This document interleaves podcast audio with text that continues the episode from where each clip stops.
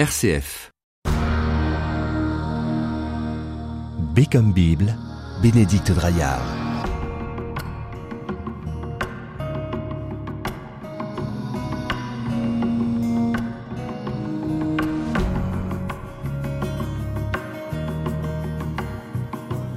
Sommes-nous pas tous à la poursuite du bonheur? Comment être heureux? Cette question si fondamentale est de tout temps, de tout âge, et elle parcourt la terre. Mais quelle est la bonne nouvelle de Jésus-Christ sur le bonheur? C'est l'une des perles vraiment des évangiles, les béatitudes. On les retrouve dans Saint Luc et Saint Matthieu. Alors arrêtons-nous avec vous, pasteur Nicole Fabre, sur les béatitudes de Matthieu. Nous sommes au chapitre 5, au début de l'enseignement public du Christ. Alors que se passe-t-il? C'est le fameux sermon sur la montagne. Jésus est suivi par une foule qui est grandissante et là, il va se mettre euh, à l'enseigner. Quel est le cadre, pasteur Nicole Fabre? Alors, le cadre euh, très rapproché, c'est qu'à la vue des foules, nous dit-on, Jésus monta dans la montagne, il s'assit et ses disciples s'approchèrent de lui. Il n'a jamais encore parlé. Ah, c'est la première fois C'est la première fois. Donc ce n'est pas rien. Pour le lecteur qui débute, ces paroles vont avoir un poids extraordinaire. Puis ce qui est intéressant, c'est qu'en fait, ce qui a été raconté auparavant, c'est le baptême, où cette voix vient lui dire tu es mon fils bien-aimé, c'est-à-dire cette authentification de son identité unique, et aussitôt après, l'esprit le pousse au désert. Et il y a ce temps où le Satan va interroger si tu es fils, débarrasse-toi de Dieu. En gros, c'est ça, quoi. Hein. Fais toi-même euh, les choses et profite de ton pouvoir. Et où Jésus va se situer comme fils en dépendance du Père en dépendance des autres. Donc là, je crois qu'il y a déjà des échos avec ce qu'on va entendre. C'est-à-dire que c'est la première fois qu'il fait vraiment un, discours. C'est la première fois qu'il fait un discours. Et puis ce qu'on peut entendre, les disciples s'approchent de lui, mais les disciples, c'est encore, euh, voilà, c'est pas les douze. Donc quelques-uns, quatre, cinq. Euh. Oui, où on peut entendre tous ceux qui s'approchent deviennent disciples puisque ça a l'air d'être la définition qui est donnée. Ses disciples s'approchèrent d'eux. Dès qu'on s'approche de lui pour entendre de plus près sa parole, de fait on devient disciple. Alors là, il monte donc euh, sur une montagne. Alors quand on connaît un petit peu le lieu, on sait que c'est plutôt une petite colline. Hein. oui, mais ça permet effectivement que la voix porte aussi. Hein. Donc c'est le maître qui va parler. Ça va être son premier grand discours, le discours sur la montagne. Et puis on sait que dans la Bible, la montagne c'est souvent un lieu qui est proche de Dieu, non? Oui, oui, oui. Vous avez tout à fait raison. Je vous vois venir. C'est vrai que il y a la montagne du Sinaï. Il y a la montagne où Élie va retrouver justement cet endroit où Moïse lui-même avait vu Dieu. Donc, c'est souvent le lieu de l'alliance, de l'intimité avec Dieu et du temps où on recueille la présence et les paroles de Dieu. Donc ce n'est pas rien là. Et certains commentateurs disent c'est presque le, le, renouvellement de la loi, des dix paroles qui sont données, mais de manière tout à fait décalée, enfin surprenante, disons, pour le lecteur. parce que quand il y avait les, les, dix paroles ou les dix commandements, en fait, euh, c'était que face à Dieu. Tandis que là, c'est Dieu, entre guillemets, fait homme qui va parler à la foule, directement. Hein, il n'y a pas qu'une seule personne, mais il y a une foule en face. Donc il faut imaginer les lieux, ça aide hein, quelquefois à imaginer les lieux. Donc il monte sur une colline montagne, et puis là, il y a une foule qui le suit. Et là, il va se mettre euh, à parler, et c'est un discours finalement qui s'adresse à tous. À tous. Absolument. C'est pas spécialement à des religieux, c'est pas dans une synagogue, c'est à l'extérieur. Ah non, c'est en grand vent et c'est même en Galilée. Donc euh, c'est pas en Judée. Donc ça, c'est important. La, la, Judée est quand même le lieu le plus proche du temple, oui, c'est-à-dire plus le, saint entre guillemets. Voilà, la, la, bonne orthodoxie juive. La Galilée, c'est un peu la les paysans, quoi. Hein. Voilà, les paysans, la terre des païens. Enfin voilà. Et puis il y a un mélange en Galilée de différentes nationalités. Oui. Donc euh, là, il s'adresse vraiment à La présence romaine est très forte. Ah, la présence romaine aussi est, est, est, très forte et il va se mettre à, à, parler. Alors on va reprendre ces fameuses béatitudes. Alors on sait qu'il y a différentes traductions. Peut-être que durant l'émission, on va passer un petit peu d'une traduction à une autre parce que finalement, euh, il n'y a pas une traduction qui est la bonne traduction, on le sait. Là, je vais prendre euh, une qui est assez connue, qui est la Bible de Jérusalem. On va se relire. Donc, on est au chapitre 5 de Matthieu. Voyant les foules, il gravit la montagne, et quand il fut assis, ses disciples s'approchèrent de lui. En prenant la parole, il les enseignait en disant Heureux ceux qui ont une âme de pauvre, car le royaume des cieux est à eux. Heureux les affligés, car ils seront consolés. Heureux les doux, car ils posséderont la terre. Heureux les affamés et assoiffés de la justice, car ils seront rassasiés. Heureux les miséricordieux, car ils obtiendront miséricorde. Heureux les cœurs purs, car ils verront Dieu. Heureux les artisans de paix, car ils seront appelés fils de Dieu. Heureux les persécutés pour la justice, car le royaume des cieux est à eux.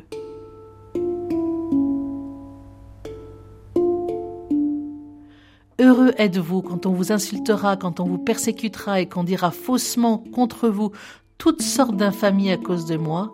Soyez dans la joie et l'allégresse, car votre récompense sera grande dans les cieux. C'est incroyable quand même, hein ces paroles qui sont, euh, j'allais dire, il y a un paradoxe constant dans ces paroles. Absolument qui devient d'ailleurs grandissant. Hein. Soyez dans l'allégresse quand vous serez persécuté. Quelqu'un disait, mais je trouve que c'est une bonne manière d'entendre, si on était auditeur un peu éloigné dans la foule, on pourrait entendre que heureux, heureux, le royaume des cieux est comme une sorte de plénitude qui est annoncée. Et puis d'autres pourraient entendre que les pauvres de cœur, ceux qui pleurent, euh, et se dire mais c'est quoi ce discours déprimant ou mettant en valeur quelque chose de la souffrance? Et, excusez-moi de l'expression, le texte tricote joie et attente. Désir du cœur profond? Oui, et même frustration. Je cherchais le mot, voilà. Ceux qui ont faim et soif de justice, elle n'est pas là encore, cette justice. Ceux qui font œuvre de paix, oui, mais il y a toute la violence. Donc, euh, ceux qui vivent cette douleur profonde de voir euh, un monde, mais aussi euh, des personnes qui vivent en difficulté profonde. Un écartèlement. Un écartèlement, voilà. Tout à fait juste. Donc il y a un désir profond qui est finalement euh, jamais vraiment comblé, mais en même temps, est-ce qu'il faut garder ce désir profond? Alors oui, c'est là où il y a quelque chose de très beau, parce que ça commence par heureux. Et ce mot de heureux est magnifique parce que c'est une invitation, c'est une dynamique. Je crois que des fois dans notre langage, on utilise heureux parce que je n'ai aucun problème, parce que tout va bien, enfin quelque chose d'immobile. Pas du tout le cas dans le langage juif ou arabe. Heureux, c'est c'est vraiment ce qui met en mouvement. C'est un chemin en fait qui s'ouvre. C'est un chemin qui s'ouvre et qui a de l'avenir. Shuraki traduit d'ailleurs en marche. Donc c'est vraiment une dynamique qui se prolonge, qui démarre, qui est en mouvement. Donc on est invité à rentrer dans cette dynamique euh, du bonheur. Absolument. C'est pas quelque chose, un état stable qui me tombe dessus. C'est vraiment quelque chose dans lequel je m'engage. Oui, mais c'est hyper frustrant, quoi. J'allais dire ce paradoxe qu'on ressent, parce que finalement, le heureux ou bien heureux qu'on trouve au début de la phrase, elle, n'est pas que pour la fin de la phrase, elle est pour toute la phrase. Elle est pour l'ensemble de la phrase. Alors là, je crois, on les lira pas, mais euh, dans l'évangile de Luc, c'est très intéressant, parce qu'il y a d'un côté heureux, êtes-vous, et de l'autre côté, malheureux êtes-vous. Et c'est qui les malheureux? C'est ceux qui sont repus. C'est ceux qui ont pas de faim, pas de soif. C'est-à-dire ceux qui ont besoin de personne. Et c'est là qu'on est au cœur même de l'évangile. C'est-à-dire que la souffrance peut nous ouvrir au fait que j'ai besoin de l'autre, et en particulier de cette présence de Dieu. Parce que le royaume des cieux est à eux, ce qui est la phrase qui va être deux fois au présent, sinon on a des futurs. Donc c'est déjà là. Le royaume des cieux est à eux, cela veut dire, en d'autres termes, que Dieu est présent avec eux, que Dieu marche avec eux. Donc en fait, c'est un accueil profond de la vulnérabilité.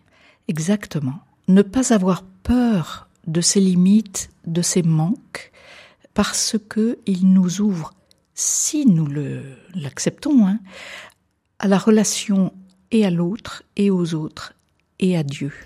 Et c'est l'autosuffisance finalement euh, qui est un malheur. Qui est un malheur. Mais c'est complètement révolutionnaire. Ah complètement. Complètement. C'est sûr que quand on écoute d'un peu près la publicité, quand on voit en politique les rêves qu'on nous fait miroiter, c'est toujours une sorte de, de, suffisance, que ce soit une suffisance de la France euh, indépendamment des autres, que ce soit, enfin voilà, ou une suffisance personnelle pour être au minimum bien. Et là, c'est tout à fait autre chose. B comme Bible, RCF. La première euh, béatitude, vous l'avez dit, heureux les pauvres de cœur. On peut traduire aussi, parce qu'il y a bien sûr énormément de traductions différentes, ou heureux les pauvres en esprit, car le royaume des cieux est à eux. Alors vous avez bien spécifié que le est est au présent, mais ça veut dire quoi être pauvre de cœur, être pauvre en esprit? Ça peut être justement cette ouverture, c'est-à-dire savoir que seul, je ne sais pas, je ne sais pas faire dans la vie, et que j'ai besoin d'appui pauvre de cœur, le cœur, c'est le lieu où on prend les décisions les plus profondes. Donc là aussi, c'est celui qui a besoin d'un éclairage autre pour pouvoir vraiment se situer au bon endroit. Donc qui qui est pas autosuffisant. Qui n'est pas autosuffisant. Mais je pense que le plus simple, c'est de se dire, c'est au début, hein, les pauvres de cœur, c'est que tout le reste, les pauvres de cœur ou d'esprit, tout le reste nous dit ce que sont ces pauvres de cœur ou d'esprit. C'est-à-dire ce sont les doux, ceux qui pleurent, ceux qui ont faim et soif de justice. Je crois qu'il ne faut pas séparer les choses. Ça se développe. Il faut prendre le texte dans son ensemble. Dans son entier. Et on a envie de dire, quand on parle de pauvreté, on a envie de se dire, mais en fait, quelle est ta richesse? Où est ton trésor? C'est là, finalement, où ça se situe. Absolument. Le texte interroge ça. Et ce qui est magnifique, je trouve, c'est que Jésus voit les foules et que ça interroge aussi notre regard et que ça nous fait entendre un tout autre regard de Jésus. Parce qu'imaginons-nous regarder une foule? Voilà, je crois que mes yeux seraient d'abord euh, à regarder les gens droits dans leurs bottes, euh, qui vont bien, quoi. Et puis les autres, eh ben ma foi, ils sont là, mais mais c'est pas eux qui vont faire euh, société, qui vont faire la politique, qui vont donner du punch à l'église, qui vont etc. Et Jésus commence exactement par l'inverse c'est-à-dire que son regard sur les foules, c'est qu'il va y voir toutes ces attentes, toutes ces pauvretés, tous ces désirs non satisfaits, mais qui tiennent au, cœur, quoi. Et il va encourager ces manques comme étant les lieux où le royaume se fait voir.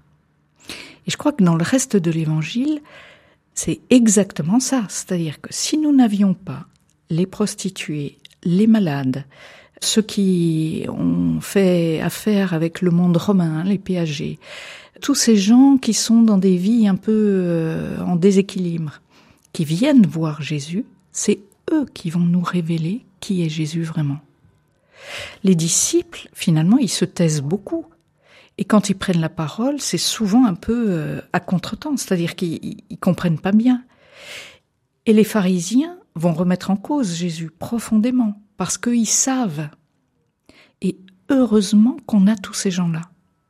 Alors je me permettrai de faire une petite image.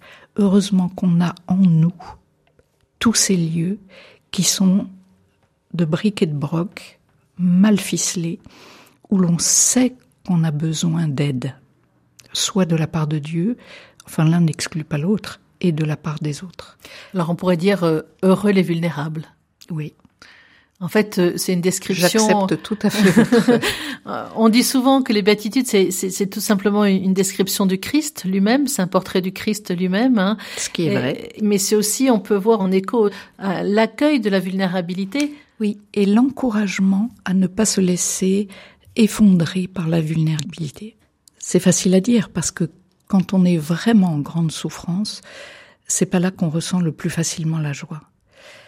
Mais c'est souvent un peu après où on se rend compte que, eh ben finalement, cette souffrance, elle a permis des choses nouvelles. C'est ce qui est dit aussi un peu dans le texte, hein, c'est que ceux qui ont faim, ils osent certains gestes. Les artisans de paix, moi je trouve ça extraordinaire. C'est-à-dire qu'ils inventent quelque chose. J'aime beaucoup voir des vrais artisans qui sont là en train d'inventer leurs propres gestes. Est-ce qu'on est capable de devenir inventeurs, chacun à notre mesure, de manière petite. Hein, c'est pas du travail en chaîne et c'est pas des industries euh, multinationales, mais chacun à notre échelle de travailler cette paix dans les relations, cette justice dans les relations.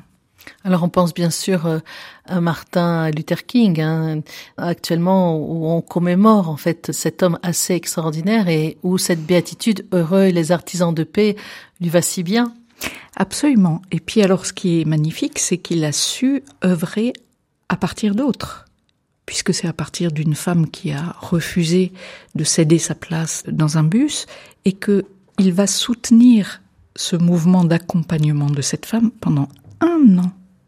Les Noirs ont marché à pied dans cette ville. Un an. C'est pas rien. Hein.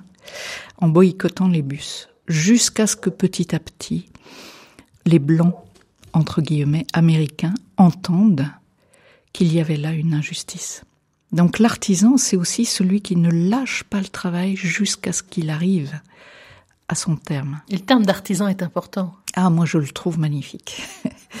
Vraiment magnifique. Alors on a parlé de la première béatitude et puis on passe d'une béatitude à l'autre. On va prendre la seconde. Heureux les doux car ils posséderont la terre. Là, on voit bien que c'est au futur. Hein. Ils posséderont euh, mhm. la terre ou ils recevront la terre en héritage. Et encore un paradoxe parce qu'aujourd'hui, ce sont les, les durs qui possèdent la terre. Oui, sauf que. Alors là, on a d'ailleurs un écho direct d'un psaume. Et alors c'est magnifique quand on lit le psaume, hein, le psaume 37. Les doux ce sont ceux qui se mettent en colère. C'est d'abord ceux qui ne supportent pas l'injustice. Mais le psaume n'arrête pas de dire euh, mets à l'écart ta colère, entends. Donc les doux, c'est pas ceux qui laissent passer tout, c'est au contraire ceux qui tout d'un coup se rendent compte que c'est la vie qui est au, au cœur. C'est exactement Martin Luther King ou la non-violence. Il y a quelque chose qui ne va pas, mais comment on va réparer les choses de manière à ce que l'autre ne soit pas humilié et que les deux nous sortions, les deux camps sortent dans la dignité. C'est finalement un, choix éthique qui demande une grande maîtrise. Alors, je vais prendre euh, sous un autre angle. Entre Napoléon et François d'Assise, qui est-ce qui a marqué le plus notre histoire?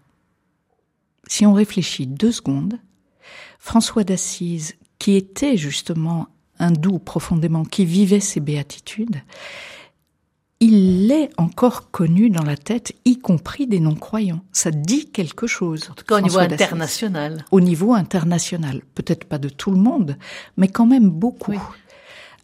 Napoléon, avec sa force qui a réussi à conquérir, euh, à gagner des batailles que tout le monde pensait impossibles à gagner, très peu de personnes en parlent.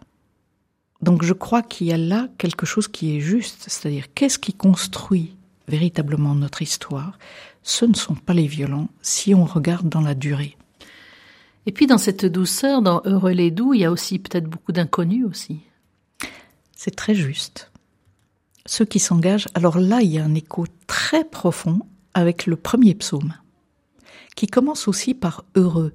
Donc je crois qu'il y a un écho. Hein, et qui dit Heureux celui qui ne marche pas avec, qui ne s'assied pas et qui finalement prend une distance telle avec le monde qu'il devient un moqueur, c'est-à-dire celui qui, qui ne fait que commenter l'actualité. Et on peut y entendre. Malheureux. Heureux. Heureux. Celui qui ne ah, fait pas ça. Qui ne fait pas ça. Ah, d'accord. Et on peut entendre heureux l'homme, c'est-à-dire on ne sait pas qui c'est, s'il est juste, pas juste, mais tout ce qu'on sait, c'est qu'il s'engage. C'est-à-dire, effectivement, il ne sait pas ce qui va se passer, mais il est prêt à se risquer. Et vous avez tout à fait raison, heureux les doux, c'est aussi heureux celui qui se risque, alors qu'il ne sait pas le fruit de ses actions, mais qui se risque de manière dans le respect de l'autre, y compris des violents, tout en dénonçant la violence qui détruit. Il y a aussi cette béatitude que vous connaissez bien, heureux les affligés car euh, ils seront euh, consolés. Je rappelle, euh, pasteur Nicole Fabre, que vous êtes aussi aumônière d'hôpital et que c'est sûrement une béatitude qui vous parle tout particulièrement. Énormément. Je soupire parce que bien souvent nous vivons ensemble avec, dans une rencontre, les larmes et qu'il y a cette attente qui se dit d'une consolation. Là encore, la consolation, c'est pas que quelque chose de passif, c'est c'est être remis debout à l'intérieur de soi. Donc des fois, on voit effectivement combien la relecture de sa vie ou bien l'appui qu'on peut avoir dans la prière va remettre debout une personne ou une personne âgée que plus personne ne considère parce qu'elle a perdu la tête, de s'arrêter, ça m'est arrivé encore il y a pas longtemps, simplement s'arrêter en face et d'avoir quelqu'un qui regarde, tout d'un coup, elle réexiste. Donc cette consolation profonde. Donc en fait, vous, vous la rejoignez dans son malheur non seulement dans son malheur, mais dans son identité que je ne peux plus percevoir ou mal percevoir, mais je crois, ça c'est le regard de Dieu sur chacun d'entre nous. Il ne s'arrête pas simplement aux défigurations, aux déformations, aux handicaps, mais il sait voir en chacun, chacune, le Fils, la fille de Dieu. Et ce regard-là, euh, voilà, peut-être que Dieu nous permet de le porter parfois pour nos proches, ceux qu'on rencontre. Alors une autre traduction, c'est aussi heureux ceux qui pleurent. Les larmes, les larmes de deuil, les larmes d'impuissance, de souffrance, de compassion, euh, c'est important? Je crois que les larmes, c'est vraiment un langage qui n'a pas encore les mots, ou pour dire des choses si profondes, qui se passent, qui bougent, qu'il n'y a que les larmes qui peuvent en être euh, les témoins comme le rire d'ailleurs, dans un autre sens, hein, où des choses nous surprennent de manière heureuse, et c'est le rire qui vient parce qu'on peut rien en dire d'autre. Donc ça, je crois aussi que tout le langage des émotions, qu'on essaye de cacher ou de réprimer parce que ça paraît pas compréhensible, c'est un vrai langage et qu'il faut savoir l'écouter. Alors on trouve dans, dans l'Apocalypse au chapitre 21 ces paroles qui sont splendides. Dieu essuiera toute larme de nos yeux, de mort il n'y en aura plus, de pleurs non plus, et ni de peine il n'y aura plus, car l'ancien monde s'en est allé. Mm. Et c'est peut-être pour ça que nous pouvons pleurer, parce que nous savons ce, travail de Dieu qui non seulement est là pour nous consoler chacun, mais pour profondément consoler le monde, le remettre debout. Joie de lever le regard vers les monts D'où me viendra le secours?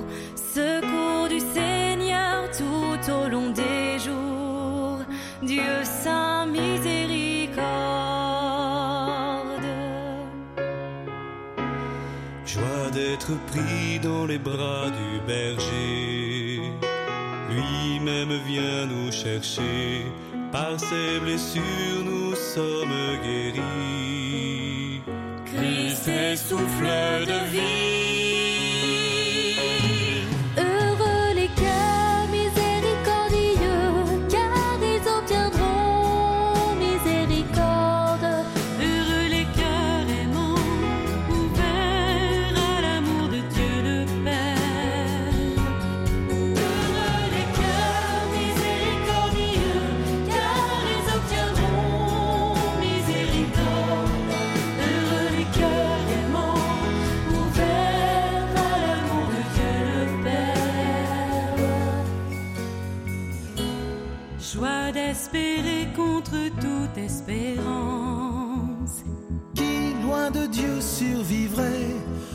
Son pardon vient changer nos cœurs.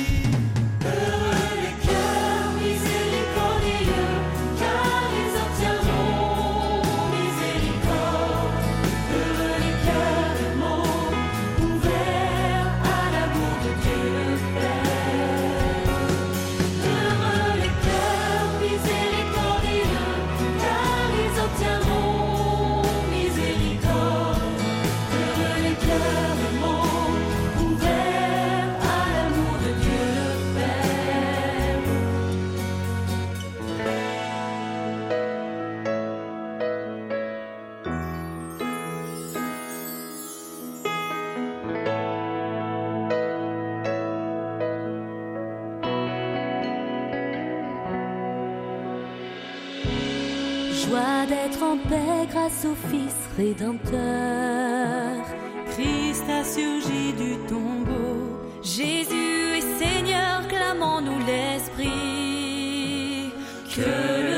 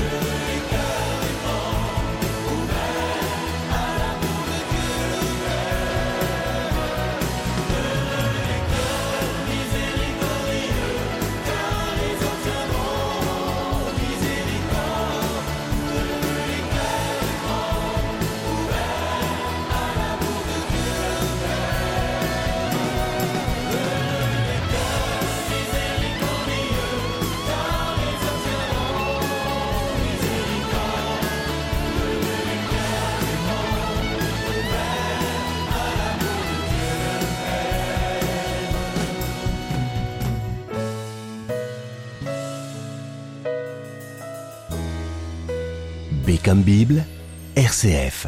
Les béatitudes sont comme euh, finalement un jaillissement du cœur de Jésus, un petit peu comme son autoportrait. Le mot vient du mot latin en fait qui veut dire euh, bonheur. C'est donc une, charte du bonheur selon Jésus-Christ, vraiment un chemin euh, spirituel. Pasteur Nicole Fabre, ensemble donc nous écoutons, nous méditons sur ces béatitudes. Est-ce que vous qui êtes souvent en train de vivre aussi avec des personnes qui souffrent, ce cri aussi d'Isaïe, consolez, consolez mon peuple, euh, ne rejoint pas un petit peu euh, ces béatitudes?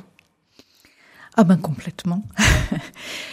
complètement, je crois que c'est vrai à l'hôpital, je crois que c'est vrai dans notre société. Il y a un immense besoin de consolation. Non pas de consolation comme une mère qui étoufferait et qui prendrait dans les bras, mais de consolation comme écouter ce qui fait souffrance et écouter aussi ce qui au cœur de cette souffrance fait partie de la vie, d'une vie qui demande qu'à qu'à naître quoi, qui est qui est en germe. Parce que bien souvent à l'hôpital, on a énormément de temps pour réfléchir, les journées sont longues parfois. Et c'est un moment où les choses vont se réajuster, où la vie va tout d'un coup apparaître dans des lieux qu'on méprisait, on se rendait pas compte du poids réel des choses. Et dans ce lieu-là, les béatitudes résonnent d'une façon toute particulière? En tout cas pour moi, oui. Pour moi qui écoute, et puis ça m'arrive aussi de prendre ce texte au moment de funérailles aussi, parce que je trouve justement le fait de ne pas évacuer la souffrance, mais dans la souffrance de savoir reconnaître qu'est-ce qui de la vie est là, malgré tout. Comment je peux aider cette vie, même au cœur de la souffrance? Je crois que c'est tout à fait le projet de ces béatitudes et que quelque part il y a ce que l'évangile dit sous terme de salut, c'est-à-dire sauver la vie quand extérieurement on a l'impression qu'elle est attaquée à mort. Alors prenons la quatrième béatitude. Heureux les affamés et assoiffés de justice, car ils seront rassasiés. Alors qu'est-ce que c'est cette, cette fameuse justice, cette faim et soif de justice? Le chapitre juste d'après est terrifiant. Parce que Jésus va dire, si votre justice ne dépasse pas celle des pharisiens, vous êtes nuls. Or, les pharisiens étaient des gens au top de l'engagement vis-à-vis de Dieu. Donc on se dit, mais comment on peut être encore plus? Et il se termine par, Soyez parfaits comme votre Père céleste est parfait, lui qui fait pleuvoir sur les justes comme sur les injustes, et qui lève son soleil sur les méchants comme sur les bons. Cette justice, c'est de permettre à chacun de vivre, mais de vivre au sens euh, profond du terme, pas n'importe comment. Donc je trouve ça assez extraordinaire. Ceux qui ont faim et soif de justice, ce n'est pas une faim et une soif d'écraser ceux qui pensent pas comme moi et que mes propres idées euh, puissent fleurir. C'est comment apporter cette vérité que nous sommes tous enfants de Dieu, tous nous avons vraiment une part à apporter dans ce monde-là et comment chacun nous pouvons donner cette meilleure part pour que le monde prenne forme. Alors souvent on dit euh, du personnage biblique de Noé que c'était le premier juste, et on dit que le monde tient sur les épaules des justes, pas simplement sur les épaules des chrétiens, hein, Mmh. mais vraiment Des sur les justes. épaules des justes. Et effectivement, il y a cette très belle expression dans la Genèse. Noé allait et venait avec Dieu. Et je trouve ça très très beau. C'est-à-dire que c'est quelqu'un, on retrouve ça, hein, qui marche, qui a cette liberté euh, de sa direction, des, des choix qu'il prend, mais avec Dieu. Marche humblement avec ton Dieu. Alors ça rappelle aussi bien sûr. euh, Aime la miséricorde, et c'est juste Et voilà, euh, c'est c'est ça. hein, la béatitude c'est- d'après. C'est la béatitude d'après. Hein. Heureux les miséricordieux, il leur sera fait miséricorde. Mm. J'aime à dire, euh, même si sais pas tout à fait l'étymologie, la miséricorde, c'est une corde lancée dans notre misère. Heureux ceux qui savent relever la misère, voir dans la misère ce qu'il y a aussi de force et de beau. Pour ça, c'est vraiment un regard spirituel. Mais c'est bien le regard que, que Jésus porte sur cette foule. Il met en honneur les gens. C'est impressionnant. Il pourrait parler de lui, mais il fait exactement l'inverse. C'est-à-dire, il parle de lui en creux, mais comme étant celui qui se met au service de la beauté des autres, de la beauté de ceux à qui il parle. Et puis les béatitudes vont basculer dans un vous. C'est-à-dire, euh, il va transmettre et ça va déboucher sur vous êtes la lumière du monde et non pas je suis la lumière du monde, ce qu'on trouve ailleurs hein, dans l'évangile de Jean. Donc c'est très impressionnant comme cette première parole de Jésus qui dit en même temps qui il est, dit ce pourquoi il est là, c'est-à-dire nous permettre d'être véritablement comme lui, fils et fille de Dieu, Car il nous a miséricordiés. Car il nous a miséricordieux.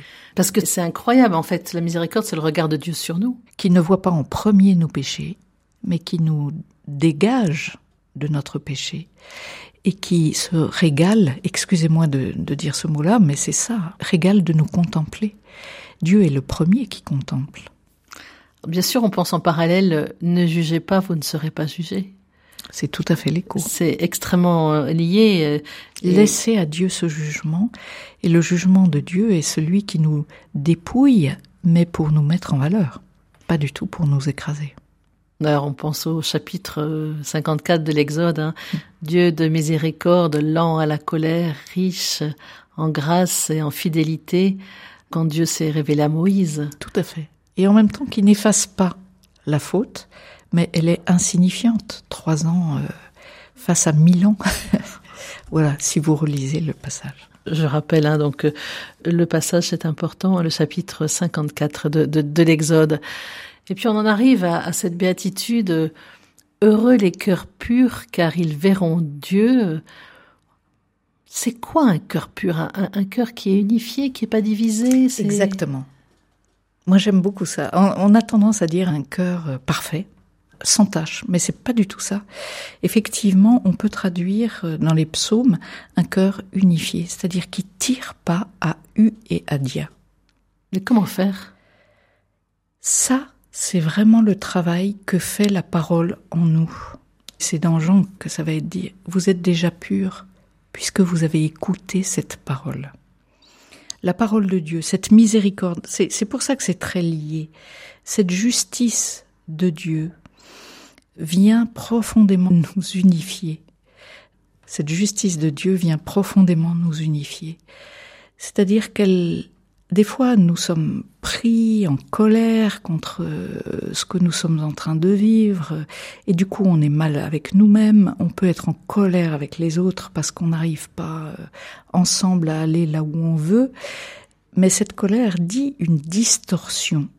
Et le regard de Jésus ne va jamais nous distordre en disant tu devrais mieux faire. C'est un regard de miséricorde qui dit tu peux, je suis là pour t'aider. Et une seule chose, ça me fait penser à ça aussi, Marthe et Marie, une seule chose est fondamentale, c'est l'écoute.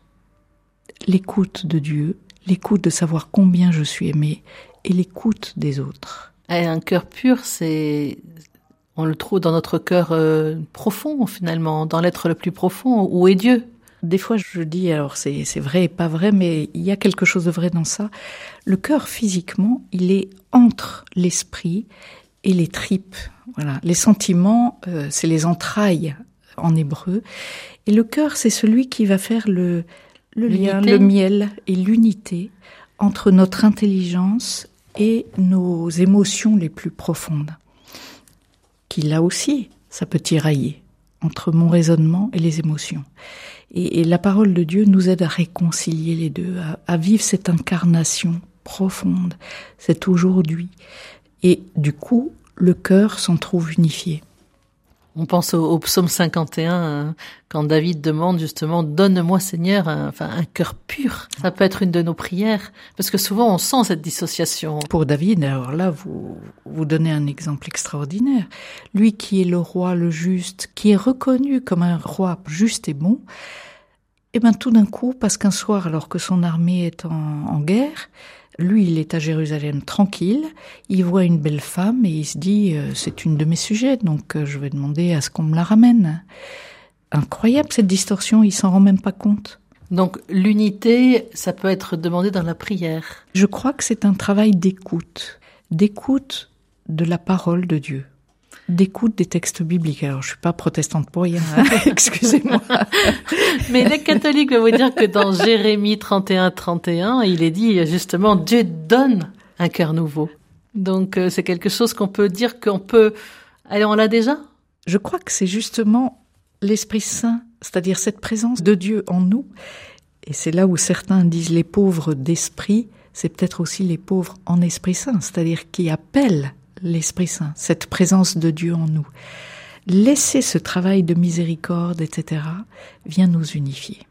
Et de justice et de rassasiement vient profondément nous unifier et du coup nous permettre de voir Dieu, parce que c'est- pas évident de voir Dieu, de reconnaître sa présence dans les autres, dans les événements, tout le travail de discernement.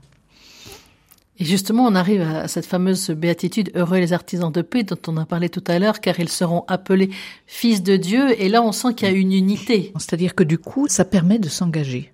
Voilà. Quand on voit clair, on peut avancer, risquer un pas, euh, inventer quelque chose. C'est un combat, ce désir de, de paix, et puis en même temps, c'est un don. Comment le situer? Je crois que le combat, c'est d'accueillir cette unification. Vraiment. Et que du coup, peut-être que c'est pas pour rien que ce soit dans cet ordre-là, comme si la paix était le fruit. Voilà, Paul va parler des, des fruits de l'esprit, hein, la joie, la paix. euh. Oui, plus le fruit que quelque chose que je provoque. Donc, ça peut être euh, la paix peut venir du du fruit de notre distorsion intérieure. Vous croyez? De la pacification de notre distorsion. Oui. Peut-être qu'alors je vais comprendre comment je peux aider à ce que des distorsions relationnelles, euh, sociales, puissent s'apaiser. Non pas dans la violence, et on retrouve les doux, mais dans ce regard, dans ce discernement d'une miséricorde qui est donnée et qui arrive à dégager ça ça va à notre perte, que ce soit notre perte personnelle ou notre perte sociale ou notre perte relationnelle. Par contre, tel autre lieu, ça, oui, il faut le mettre en valeur. Oui, mais y a-t-il pas une violence intérieure si elle n'est pas extérieure quand même? Vous voulez dire qu'on vit une tension intérieure Oui, et Jésus sur la croix, il devait y avoir une violence quand il a crié Mon Dieu, mon Dieu, pourquoi m'as-tu abandonné? Il y avait quand même quelque chose à l'intérieur, une violence intérieure qui va donner, euh, on sait, euh, ben, c'est le sauveur du monde. Oui, vrai, ça- oui, oui, oui, oui, ça, ça passe, mais alors euh, pour chacun, ça a des chemins particuliers. Je crois qu'effectivement, c'est ce qu'on disait pour les doux, c'est-à-dire que ça passe par une violence qui se laisse transformer, ou ça passe par des larmes, une désespérance qui se laisse aussi transformer, parce que l'impuissance peut nous conduire aussi à, à en pleurer, mais qui se laisse rejoindre, et qui du coup ne nous laisse pas dans les larmes, mais nous permet de nous relever. Et on peut dans ce cas-là trouver les chemins pour aider les autres aussi à passer de la violence destructrice à une force de vie qui invente, ou de la désespérance ou du découragement à si, on peut y arriver.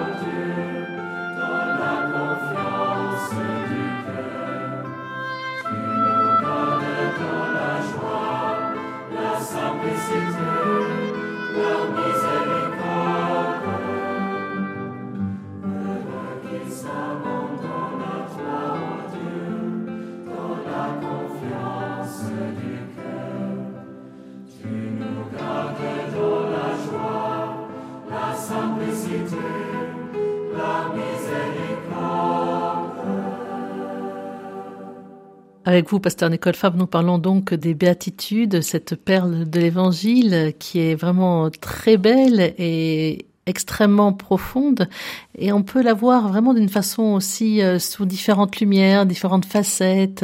Alors nous arrivons à cette fameuse béatitude heureux les persécutés pour la justice, le royaume des cieux est à eux et là c'est au présent. C'est de nouveau un présent. Hein et mais fou, qu'est-ce qu'on aimerait ne pas être les persécutés pour la justice aussi? Ah bah ça c'est clair. Je pense que en tout cas ça veut ça ne veut absolument pas dire mettez-vous dans toutes les position où vous serez persécuté parce que là vous serez vraiment joyeux. C'est pas du tout ça.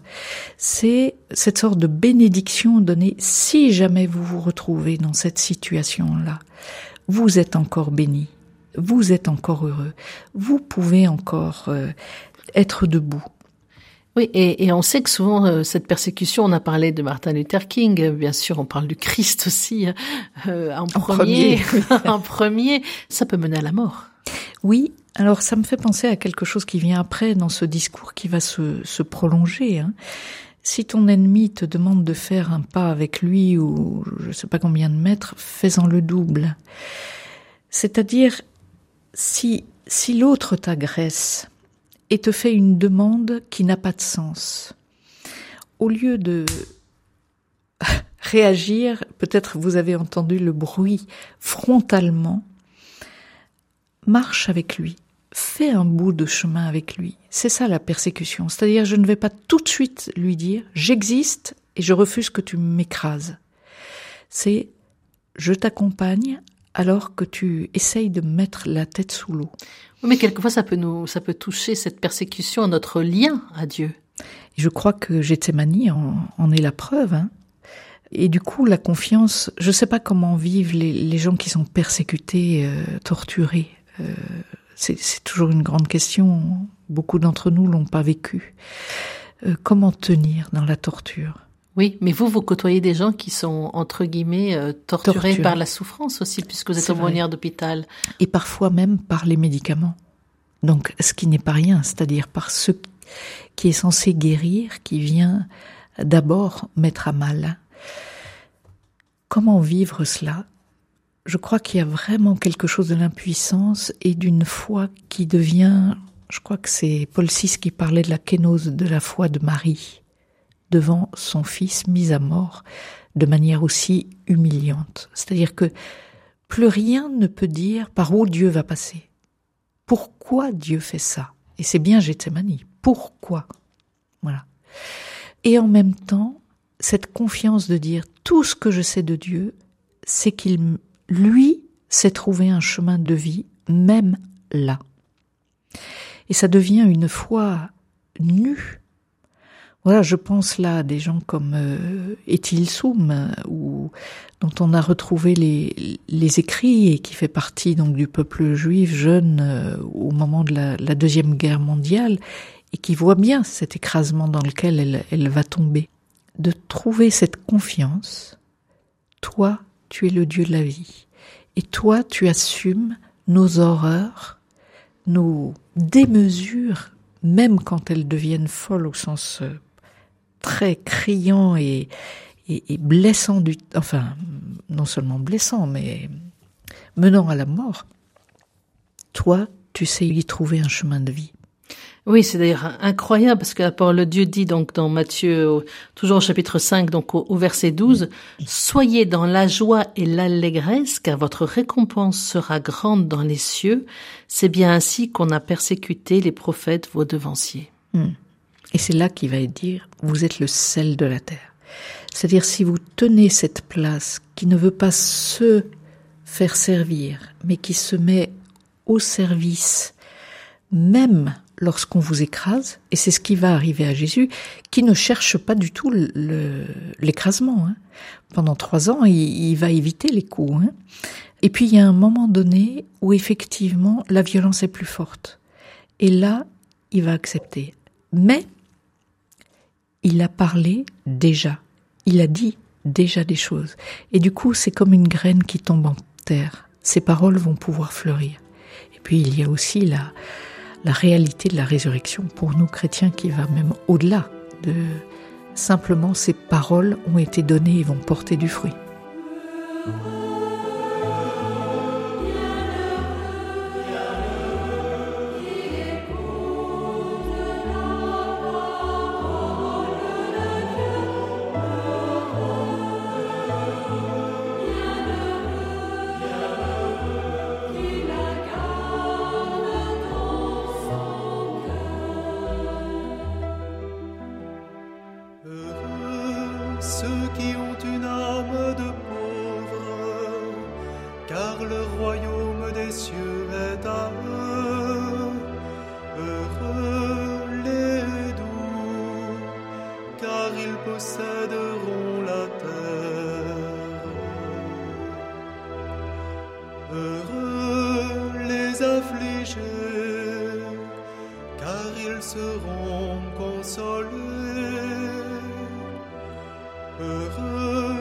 affamés et assoiffés de justice, car ils seront rassasiés.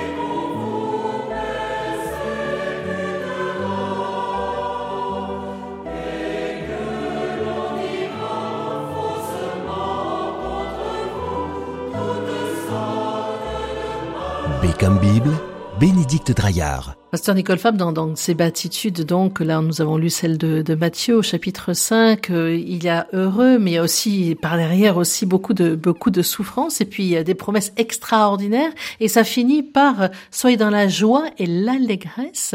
Donc, on finit vraiment par un cri de résurrection. Un cri de résurrection parce qu'on a touché au cœur même du travail de Dieu. C'est-à-dire là où les autres veulent détruire la vie, par amertume, par jalousie, par je sais pas quoi, ce qui, ce qui fait que l'homme tout d'un coup déraille et veut absolument tuer la vie. Si là vous tenez, comme moi j'ai tenu un, à cause de mon nom, derrière moi, alors là vous êtes au cœur de la vie et vous êtes témoin, vous serez témoin de la force de la résurrection. Et c'est ce que nous venons de célébrer. C'est-à-dire que la vie a le dernier mot. Dans votre chair, dans votre attitude, vous montrez que la vie, rien ne peut la détruire et que c'est le pardon de Dieu, mais le pardon aussi que nous pouvons vivre les uns avec les autres. C'est le salut qui a le dernier mot. Mais vous qui êtes, je le rappelle, aumônière d'hôpital, est-ce que vous êtes témoin de ça? Ah, Écoutez, très récemment, j'ai vraiment j'étais très touchée parce que j'avais été amenée euh, chez quelqu'un qui a un traitement très lourd depuis trois ans et qui était d'une profonde tristesse. Et puis il m'avait interrogé sur la résurrection et à ce moment-là, il me semblait que ce qu'il était en train de me dire, je voyais pas ce que ce que parler théoriquement de la résurrection pouvait amener. Donc j'avais été, je lui avais dit très peu de choses. Et puis on se voit deux mois après. Et entre-temps, j'avais cheminé, lui aussi. Et je lui dis le travail que ça a fait en moi. Il me dit, ah bon? Je vous ai pas trop embêté Je dis, non. La résurrection, c'est déjà aujourd'hui. Bien sûr, ça concerne après la mort, mais c'est déjà aujourd'hui. Et là, j'ai été très touchée de l'entendre dire, vous avez raison, depuis trois ans, j'ai bougé. Et là, on est témoin c'est là où je disais, au cœur de la souffrance, que tout d'un coup, ce qu'il y a d'indestructible dans la vie, c'est-à-dire les forces de relation, les forces de foi, fragiles même, euh, etc., se réveillent et prennent une, une force, alors même que physiquement il y a une très grande faiblesse. Je crois que Paul l'exprime d'une certaine manière et je trouve ça très beau. Alors que l'homme tombe l'homme intérieur se fortifie de jour en jour. Et pour moi, c'est voir la résurrection. C'est-à-dire, il y a vraiment des personnes, ça peut paraître stupide, qui meurent vivants et qui transmettent la vie au moment de leur mort. Tellement leur vie intérieure est, forte pour tout le monde. Les soignants, les, les médecins qui sont autour, euh, tout le monde est témoin d'une vie intérieure qui a un tel poids qu'elle est comme donnée au moment de la mort de la personne. Est-ce que vous, Nicole Fab, vous avez une des béatitudes qui est celle que vous préférez? Ah, je crois que j'aime énormément les artisans de paix parce que parce que ça m'encourage vraiment dans les petits gestes, dans le quotidien, dans la durée, dans la fidélité mais en même temps, je pourrais dire euh, heureux les miséricordieux. Bref, toutes me sont. Mais c'est vrai que l'artisan de paix, moi, me parle particulièrement. C'est un texte qu'on pourrait apprendre par cœur. Il y a euh, dans notre tradition protestante un mouvement, les veilleurs, qui tous les midis récitent les béatitudes, donc qui en ont fait le centre. Et au cœur de certaines communautés protestantes, vous avez cette règle dite tous les jours prie et travaille afin qu'il règne, maintient en tout le silence intérieur, pénètre-toi de l'esprit des béatitudes, joie, simplicité, miséricorde. Amen. Merci beaucoup. Et puis à une prochaine fois. À bientôt. Au revoir. Au revoir.